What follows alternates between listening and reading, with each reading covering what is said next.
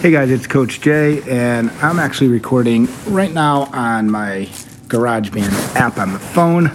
So I'm not sure what the audio quality is going to be on this, and this is why there's no intro uh, to the show this week. I'm actually recording from Vegas. Uh, my family is down here.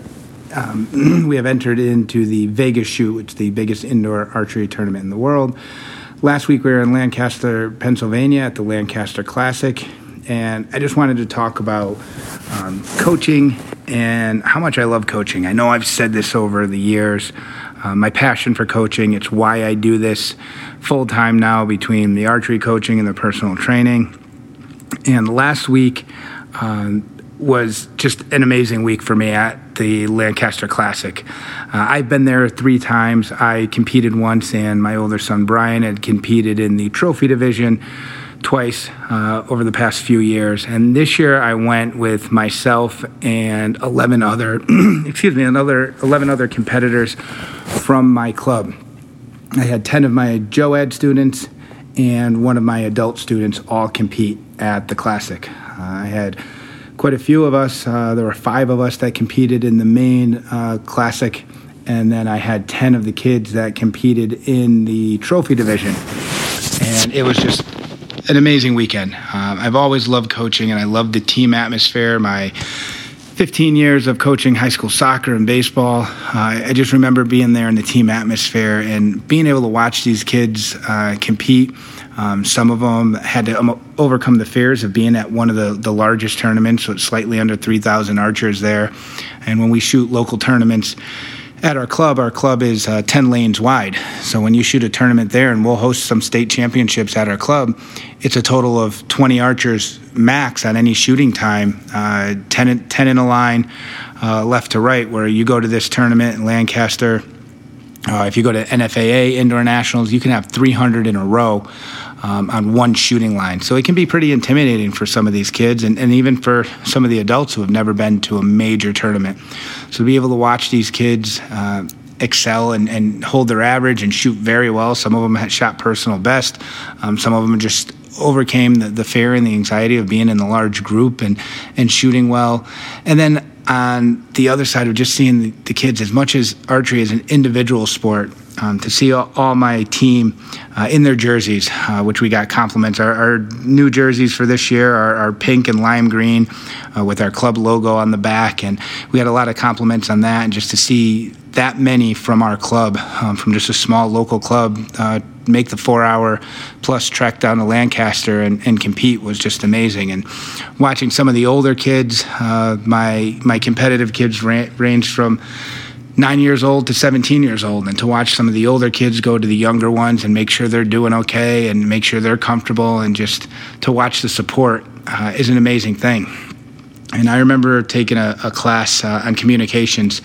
Uh, I went back to college a few years ago, actually, right, right before COVID hit, went back to college and took a communications class, and we had to do two different speeches. Um, one of them had to be persuasive, and another one had to be informative. And my informative one, I actually did it on archery. Um, I had my son come in and demonstrate the form and talked about the uh, the form of the sport, the the history of the sport, and and how tournaments are set up. And then on my persuasive one, I did how I feel that every student should be required to play a sport or be on some type of team in high school and, and, even middle school would be great. And not necessarily your competitive varsity sport but let's do they have unified sports. I know in our in our neck of the woods in connecticut you'll see unified sports where you might have someone who has a disability um, compete alongside uh, other people. So they all have the opportunity to compete. And just to see that teamwork atmosphere and the supportiveness of, of and friends and teammates and coaches uh, i loved seeing that. Again seeing some of my older older archers go with the younger ones and just make sure they're doing okay and, and give them a hug and tell them they're they're doing fine if they were having a bad day. Uh, it was just a, a, great event, and then to to spread that even further, we have another uh, competitive team in the state from Connecticut, Halls Arrow uh, out of Manchester, which uh, Roxanne is their head coach, who happens to be my coach, and I send my kids to the, to her when they don't want to listen to me to see the two teams interact with each other and support going between the two teams. And, and that is one thing I love about this sport is that it's a it's a community, and especially when you get into some of these bigger tournaments, and if a kid's having a rough time with equipment or something, you'll see seven or eight coaches come running out of the bleachers to help the kids, and and it's everyone's there supporting each other, and I just really enjoy that, and it kind of reminded me of my high school coaching. Uh, it was I've been doing this for a while now. I've been running the program for a couple years now. Uh, I helped out as one of the assistant coaches when, when Chuck was running our JOAD program. And taking it over, it was kind of like Coach Jay. I mean, that's when, when I started uh, coaching at, at the high school. Um, I just went by Coach Jay. Uh, I didn't go by the last name, didn't go by Jason. It was just Coach Jay has always been what I've been in, in my coaching world. And, and at one point, when I was younger, um, I would go and warm up the pitcher in between innings, and the ump would always tell me, "Hey, son, you need a mask." I'd turn around and say, "Hey, I'm a coach." So I put Coach J embroidered on the back of my hat just so he'd stop telling me to put the mask on. And this was just, I kind of made it over that hump where it just a little pat on the back, and I'm a, a very modest person, um, but it just felt good to have. I mean, that many one year decide to make that trip to the Lancaster shoot and have so many where it just made me feel like I'm finally doing something right, where I got enough of these kids that felt ready and their parents felt ready to, to make that journey and, and the investment. I mean, it's it's a pretty heavy entry fee to get into the to the classic and even the trophy division is pricier than the local shoots, so, and then tack on top of it, and hotel room and the expenses of going out to eat and whatnot. Uh, it was just a really good feeling to see those kids, and I just take a lot of pride in coaching and and helping these kids. And like I said, I give them so much credit for for doing so well. Um, especially again on the big stage. I mean, a couple of them told me how they walked in the door and they were like, "Wow, it's bigger than they expected." And I mean, and now again, I'm here in, in Vegas with my kids. I mean, it's just under four thousand archers. It's again the biggest tournament in the world indoor wise. On top of it, the World Cup is here, so we get to watch. I mean, all the international shooters um, shoot for the World Cup final tonight.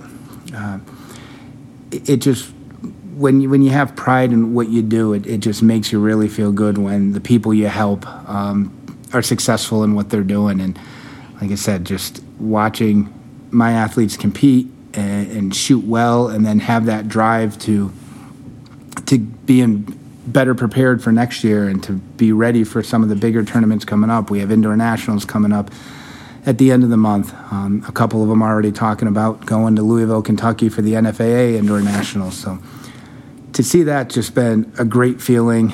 Um, again, it's just when you when you put that much work and that much pride into what you do, it it just no matter how tired you are, no matter how exhausting it is, it, it's all worth it. And and congratulations to all my archers and all the archers out there. Um, and Roxanne and her team. Congratulations to them. Uh, one of my archers, Medina, ended up on the podium, picking up third place in barebow in her age group, and just looking forward to seeing I mean, more success for and all the kids and even the adults that I'm coaching, and and and just enjoying this ride as long as I can do it.